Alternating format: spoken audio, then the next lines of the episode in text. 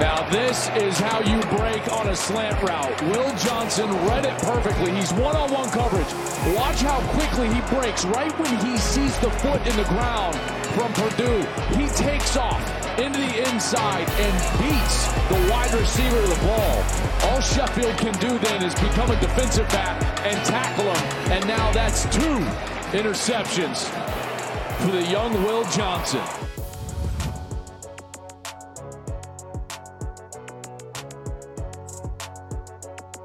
What's up, everybody? Welcome into the Joel Klatt Show. I am Joel Klatt. This has been uh, a wild week. Uh, if you have not listened to the previous two episodes, go back and check that out. Had a full recap of the college football playoff uh, rankings on Monday. And then Bruce and I, Bruce Feldman, chatted about all the new coaches, including Deion Sanders. You betcha. Um, that happened on, on Wednesday. So go back and check those ones out. And remember, download the show and follow us everywhere that you want to follow us. Uh, okay, let's get into what I want to chat about today. I want to uh, chat about the Heisman, the Heisman finalist list, and and then the transfer portal. So both of those issues are obviously not issues like subjects um, have become a hot topic this week for obvious reasons. And we knew that this would happen with the transfer portal. And so I'll get to that in, in, in a moment. But I do want to talk about the Heisman because I still believe in the Heisman. I believe in what it represents. I believe in in the enormity of it, both for the player and his program. And and I think that there are some things inherently within the Heisman process that need to be fixed. So let's let's chat a little bit about the Heisman. So first off, it's it's four guys that are now Heisman finalists. Stetson Bennett, CJ Stroud, Caleb Williams, and Max Duggan.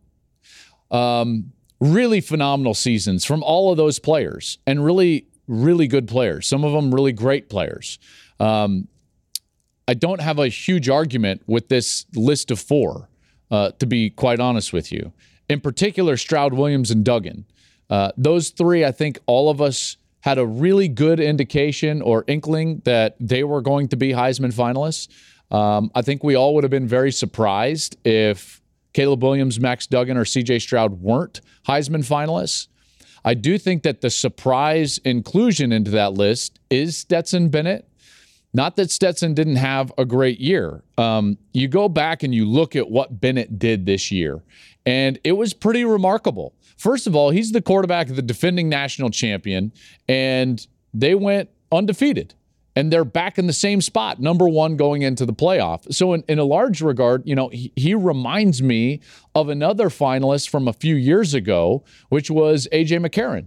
Remember when AJ McCarron w- went and was a finalist? In fact, their numbers are a bit similar um, when you actually look at it. McCarron, you know, wasn't he wasn't setting the world on fire as far as touchdown passes or total touchdowns, but he was on a team that had won championships, and, and obviously they had just come off of that kick six loss. Uh, um, he finished second behind Jameis Winston that year. Um, but when I looked at Bennett and what he did this year, listen, the other guys, again, like you, you kind of get it, right? Like, especially Williams. Like, we know Caleb Williams was going to New York, especially how Max Duggan played uh, in his conference championship game. We knew he was going to New York.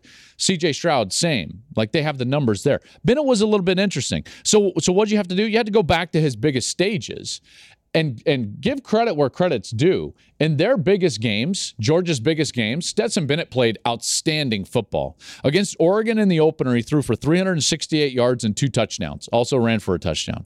Against Tennessee, remember that monster game? Uh, you know, it was built up as as such a huge affair, and rightly so. He threw for 257 and two touchdowns in that game. Uh, and the weather wasn't great. If you if you remember, there was some rain in that in that game. Then uh, against LSU just last weekend, 274 yards and four touchdowns. So listen, I I get it. Like Stetson's a great player. I've made the argument all year, by the way, that we need to stop viewing Stetson as just the game manager, walk-on quarterback that's not making mistakes for Georgia. He was a playmaker. He can make plays with his feet. Like I, I like his game a lot. Having said that, when you include him as a Heisman finalist and it's just a four-person list it immediately opens the door to snubs. You see, let, me, let me put it a different way. If the Heisman finalist list was just CJ Stroud, Caleb Williams, and Max Duggan, I don't think there would be a lot of chatter online about who got snubbed or who's not going to New York. Because remember, going to New York is a big deal. Being a Heisman finalist is a big deal, both for the individual and for the program. More on that in a little bit. So as soon as Bennett's one of the four, then all of a sudden you're like, hold on, what about Hendon Hooker in his own conference? Hendon Hooker was voted first team All SEC. Hendon Hooker was the Offensive Player of the Year in the SEC. So, like, wait, that doesn't make sense. They play the same position. And then you could also say, like, Blake Corum. Blake Corum didn't even play in two and a half games. He had 1,400 yards. This guy was a one man wrecking crew for a large part of the season on a team that also went undefeated. So if we're just taking, like, hey, let's take the best offensive player from the team that just went undefeated, why isn't Blake Corum there either?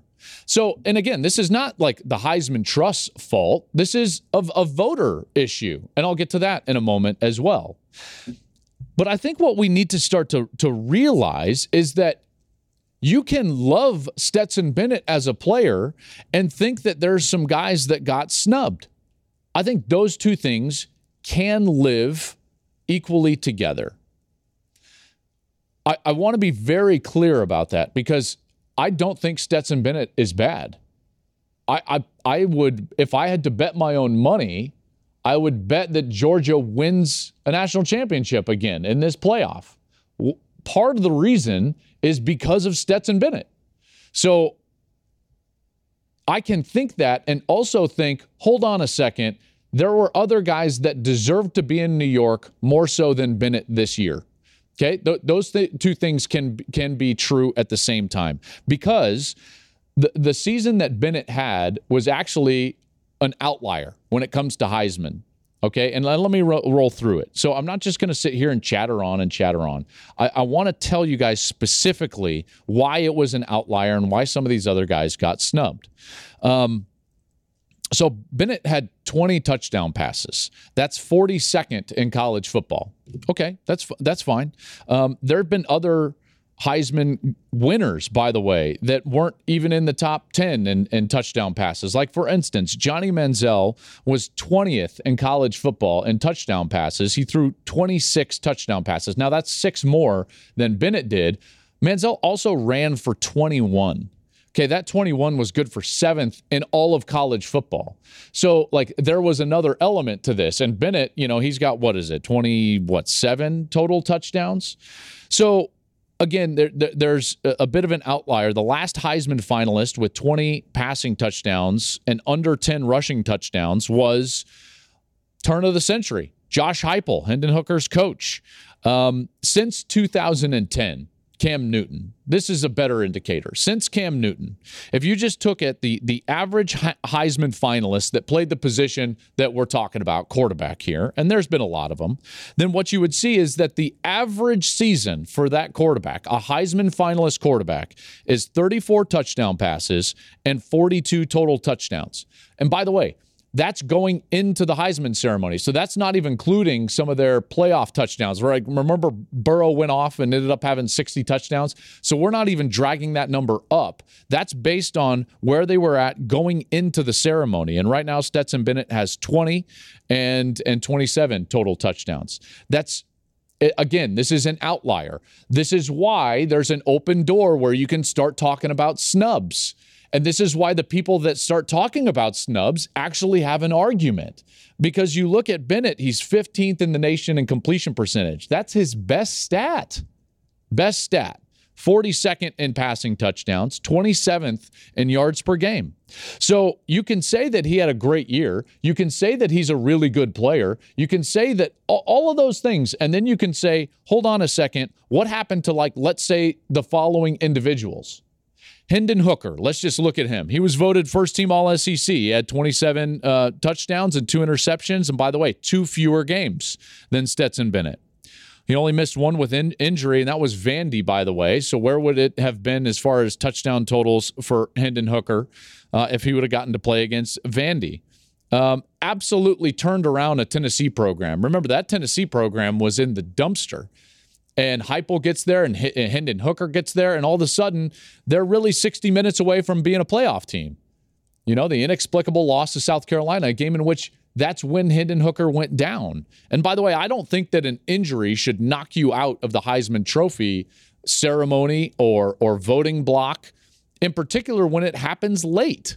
Like he had the numbers necessary to go to New York, and and he's not going to be there. Blake Corum, that's the other guy that I think a lot of people are upset about. Again, I talked about this already. He was the best offensive player on the other undefeated team. So if that's what we're going to talk about, and we're going to talk about like heart and determination and and all these things, well, guess what?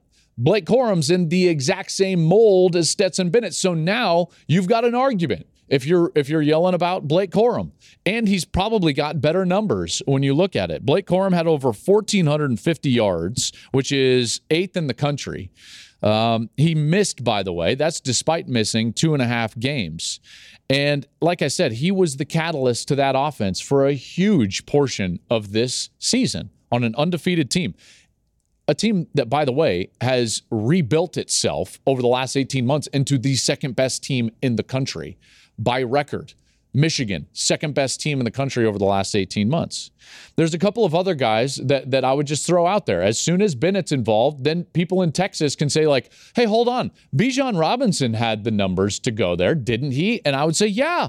Yeah, he absolutely did. Bijan leads the nation in yards from scrimmage, just under 1,900 yards for scrimmage. That's uh, he's got his second in total touchdowns with 20, and he carried the Longhorns down the stretch, obviously multiple times uh, with 200 yard games. And in fact, you could you could make an argument they lost their most important game to TCU, which would have put them eventually into the Big 12 title because they didn't give the ball to Bijan Robinson. He only had 12 touches in that game. How about this one, by the way? And this is a guy that nobody talked about at all. And you know what? I kind of blame myself. I should have brought him up a lot earlier. Michael Penix, the quarterback at Washington. Washington had a great year. Why? Their quarterback was sensational. Michael Penix led the country in passing, 363 yards per game. A team that went 10 and 2. Uh, they finished 12th in the country after not receiving a vote in the preseason poll. So,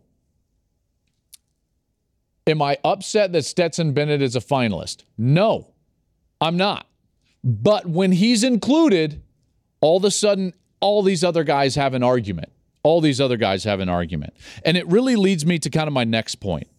We need to fix the Heisman voting process. If we're going to continue, and I think that we should, elevate this award above uh, all others to let's face uh, listen, I, I firmly believe this.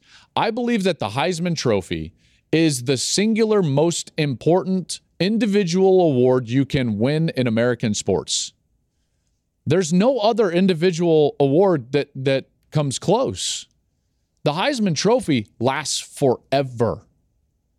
You know, I'm reminded of that Sandlot line, right? What does it say? Like, heroes get remembered, but legends never die. Heisman Trophy winners are legends legends forever. And so it, it matters who wins that. And then I would also suggest because it's that big, it matters who's a finalist. So here's how I would fix the Heisman process, and I think it could get better. Number one, I think that we need to reduce the number of overall voters that vote for the Heisman Trophy. I think that this is actually a really important piece to this. These votes should be highly coveted and rare. I think that they should be protected. And I think that if if we vetted out who actually got Heisman votes, I think you could weed out some of what I would say is the regionalization of the award. It should be a national award. It should not be voted on like we voted on it in the 1950s and 60s. This there is enough technology for a, a smaller group of voters like 100 and not 900 to get it right. All right. And, and I think that vetting process really needs to, to take place. And, and we should focus on a national group of about 100 people. And, and those people should be the Heisman voters. Number two, I pers- personally believe that we should not open up the submission date until after conference championship games.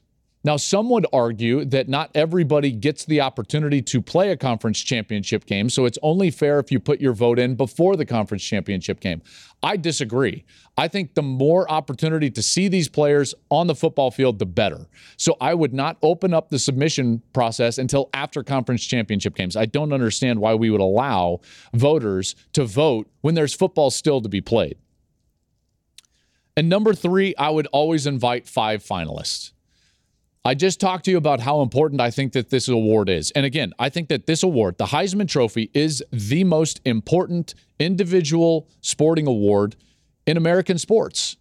And being a finalist is a huge deal. A huge deal. It's huge for the player. It's enormous for the program and the stage that you put the program on, right? If your quarterback gets to go and be a Heisman finalist, think of Josh Heupel right now.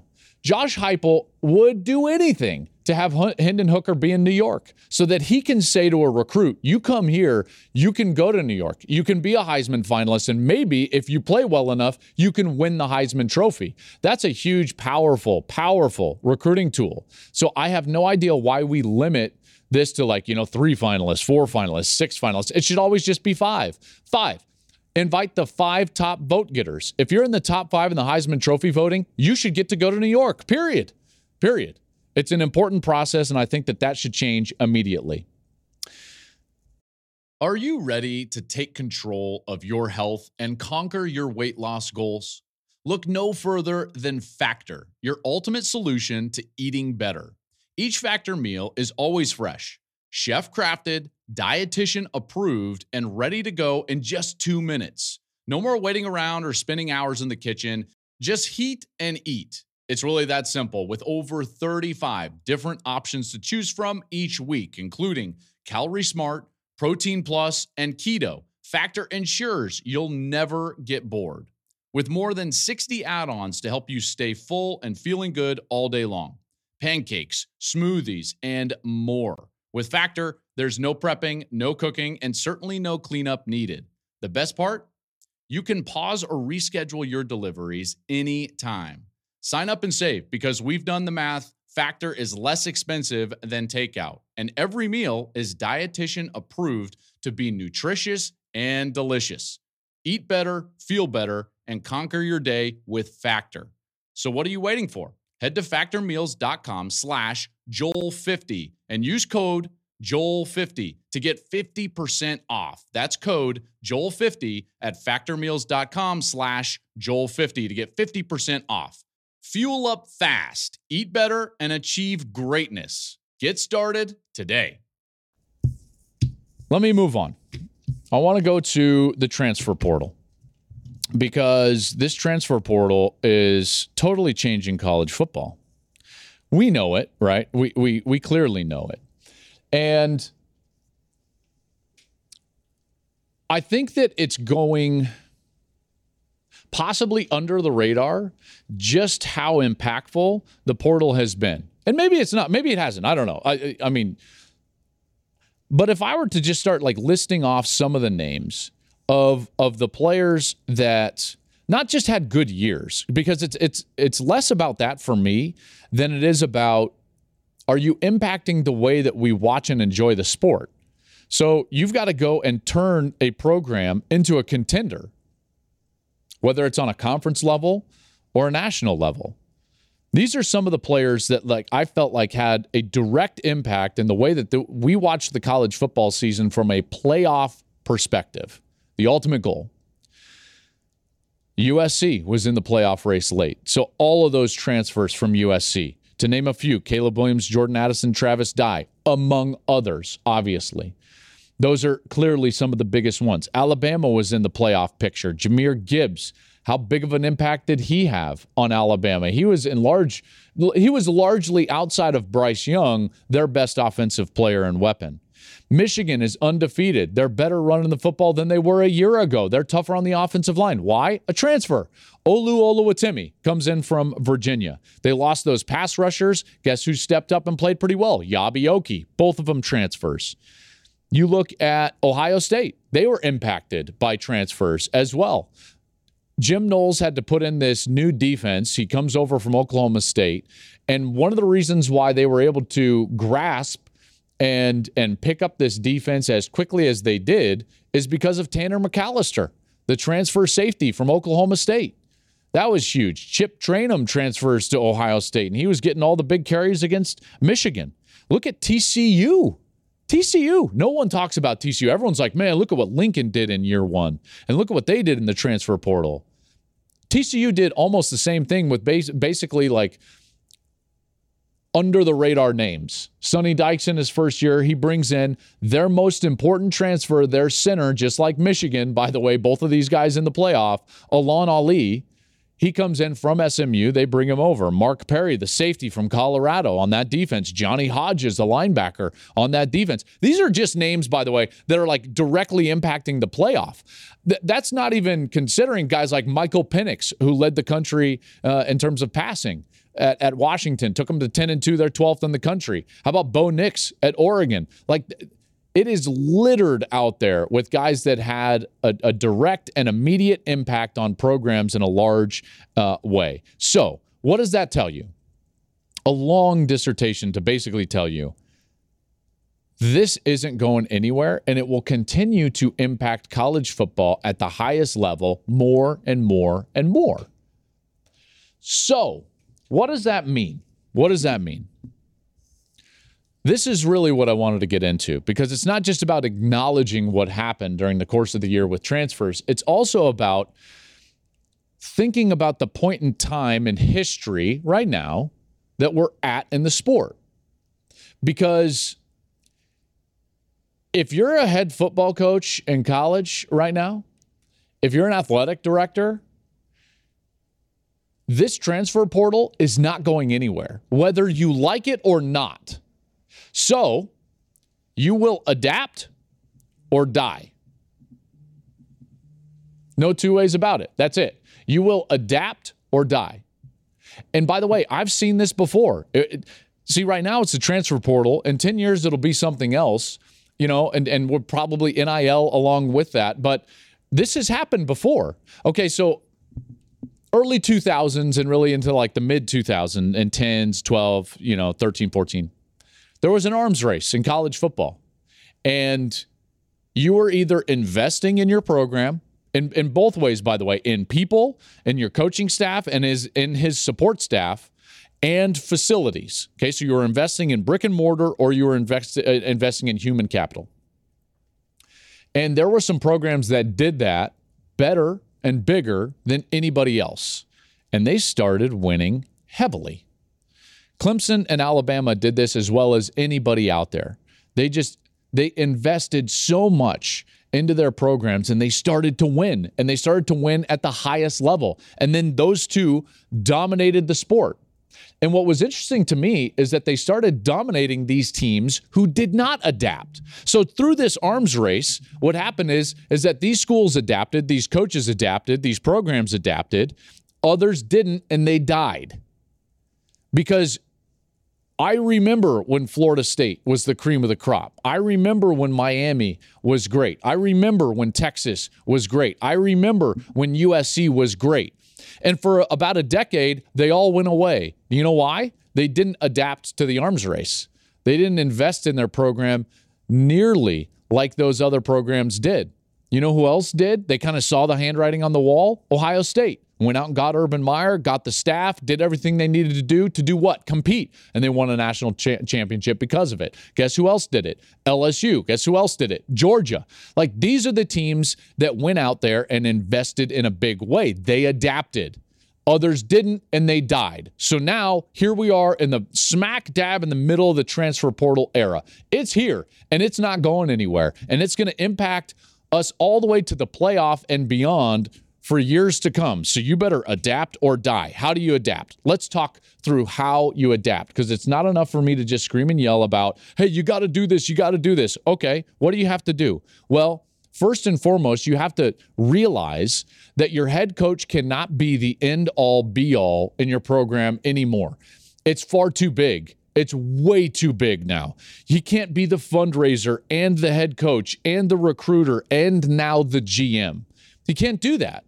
It's it's a job that is far too big for one man. So I believe that every program in the country that is serious about playing at the highest level should have not just a personnel department, but someone in a in a general manager manager's type role, a GM, a GM. Because every single year, almost every roster in the country is going to be rebuilt. In order to do that, you better have a guy who has a department under him that is evaluating, that understands your culture, that can help your head coach build your roster on an annual basis. The head coach can't do that. The transfer portal ends, or excuse me, opens the day after the conference championship games. So if you're really good, you got 24 hours to dig in there? Come on. You can't do that. Adapt or die. Adapting means that you have a personnel department with someone up there that has legitimate credentials like a GM. I believe that you've got to have three arms of your recruiting or personnel department. If you don't have three arms of that department, you're going to die. You've got to have what I'm talking about a GM that's focusing on the transfer portal. You got to evaluate everybody in college football. You got to know which ones are going to fit and which ones aren't going to fit so that if they enter the portal, you can then attack and start recruiting. And that's an arm of that personnel department. You've got to have a high school recruiting department that all they do is is recruit and evaluate to try to get those kids into your campus and then you better have a third arm that's evaluating with clear eyes your own players and recruiting recruiting your own players, the ones that you want to stay, to stay, and then maybe ushering to the door the ones that you don't want to stay. It's vital. It's vital. And the programs that understand this are going to start to take off in this environment. And you're starting to see that with some of these teams that are having success through the portal right away. Now, having said that, I do think that there's some like obvious and clear problems with the transfer portal. And I don't know if I've got a great fix, but I I, I never want to give you guys like an, a problem without at least offering a solution. I don't want to just be a problem guy. It's easy to look and see and say like, "Hey, that's wrong." It's hard to fix it. So on this podcast, I respect you enough to always at least have an idea okay, of of how we can fix this. So the portal is hard. It's really hard. Um, here are two of the problems that I that I I see and and are really really difficult to try to put parameters around. Number 1, there are hundreds of players that are throwing away their scholarship. They worked their entire life dedicated themselves to this game to get an, opportunity to go play college football and get a college scholarship so that they can get a free education. And they throw it away when they enter the portal on bad advice and can't find anywhere else to land. So it's a game of musical chairs. And there's about 15 to 20% of the chairs, so two out of 10, I would say, that are going to get pulled out. And guys are going to be standing around looking at everybody in the chairs, thinking to themselves, oh my goodness, what did I just do? That's actually like heartbreaking for me to think about because of the opportunity. Like I I personally believe in education is so powerful. The connections that you make at some of these programs are so powerful. The networking opportunities that you have are so powerful. And and to throw that away and and not get a chance to get it back, that's tough. And and I don't quite know what the fix is for that, but that's certainly a problem. Let me let me tell you about another problem. Tampering. I hate the tampering issue. And it's really hard to put guardrails on it, but in no world should anybody in one program be incentivizing or tampering with players that are under scholarship in another program. That should never happen, period. And it happens all the time. A lot of times, by the way, it's because all these players know each other through their recruiting process. And so they're texting each other. But the problem is, is that I know that there are coaches that are using their own players to text other players to try to remove themselves from the process. So here's what I would say in order to get tampering out of this situation where coaches don't have to worry about their players receiving texts from other people like, hey, come over here. We're going to pay you this. You're going to start for this guy. Oh, come on. Like, I hate that. I hate it. It doesn't happen in the NFL. It shouldn't happen in the NFL, and it's penalized in the NFL. So we need to start penalizing it in college football. Here's a fix for tampering. If you get caught tampering, your program gets caught tampering, it's a million dollar fine for the head coach. Period. Blanket fine. And not just like, hey, a booster can pay it. No, no, no. Taken out of your paycheck. It gets taken directly out of your paycheck. You want to clean up tampering in college football? Million dollar fine for the head football coach. Boom cleaned up right away. Right away. I think that's why the NFL is so much cleaner than college football. Now, granted, they've got a CBA and they've got a lot of things that, that college football doesn't, but their fine system and ability to enforce their rules is so much more powerful than in college football. And we need to start giving some of our enforcement agents or, or, or enforcing the rules that we have with actual punishment. Go to the pocketbook. Million dollar fine for a coach. And I just say, like, put the phones on the table. Boom. You got your phone, put it on the table. And if there's impropriety, bam, million dollars. And you're gonna you're gonna find out real quick how clean you can get college football. As far as those scholarships thrown away, here's here's one solution that I would throw out there. And this will be my last thought for the day. I do believe that because of the world of NIL and now transfer portal, I, I do believe that we should have a system where college football players they can enter into an agreement with an agent right now okay and and that's now legal the problem is is that there is not a, a good way to track those agents like they do in the national football league see in, in the NFL, because there's a union and an NFLPA, a players association, the agents have to register with the PA. And so they've got to go take classes, they've got to understand the rules, and they've got to be above board just in order to, to operate, to do business. Well, why aren't we doing that in college football? See, the more we can bring people into the light and out of the shadows, the better and cleaner college football will run. I believe that there should be a process where we have agents that we know who they are, what they know, we know the rules that they have, and we've got some sort of framework over the agreements that they are entering into with these athletes. And at least the institution or the conference would know about them. And in, in, and in that way, what you would get is you would know who the guys are or, or, or women, you would know who the entities are that are giving advice to these players. And the more that you can bring that into the light, maybe you can prevent some of these players from entering into the portal on bad advice. So all I'm trying to do here is, is prevent bad advice and the more that you can do that the better. If you can if you can get tampering out of the equation and if you can get the agent world into the light and not the shadows then you prevent bad advice and you prevent tampering. And then now maybe we won't have 20% of these players or more going into the transfer portal and then not finding a seat in the musical chairs. All right that'll do it for me today. Um, we'll be back next week with a few more episodes here of the Joel Klatt Show. I can't tell you how appreciative I am.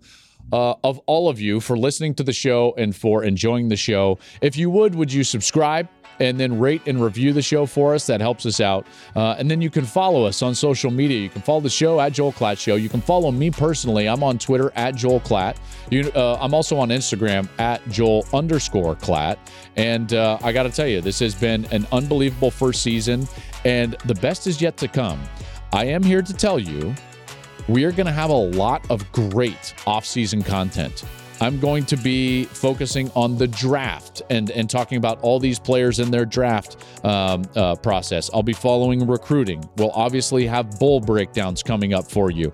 Um, and then even after the draft, we're going to get into some series that we talk to some of the most influential people in the sport. And it won't just be me, but I'm going to sit down with some of the most influential people in the sport. In fact, I just got commitments uh, this week. I was in Las Vegas at the National Football Foundation College Football Hall of Fame award ceremony And I got commitment from Greg Sankey to sit down with us, Brett Yormark, Kevin Warren, uh, among others. So we're going to be sitting down with the power players in the sport. Those will be long, lengthy conversations.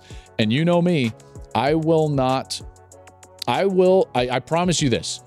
There is nothing I won't ask these guys, okay? Uh, and so we're going to get to the bottom of a lot of issues in college football and hopefully uh, shed some light for you, the great college football fan. All right, that'll do it for me today. Uh, we'll be back next week with more Joel Klatt Show.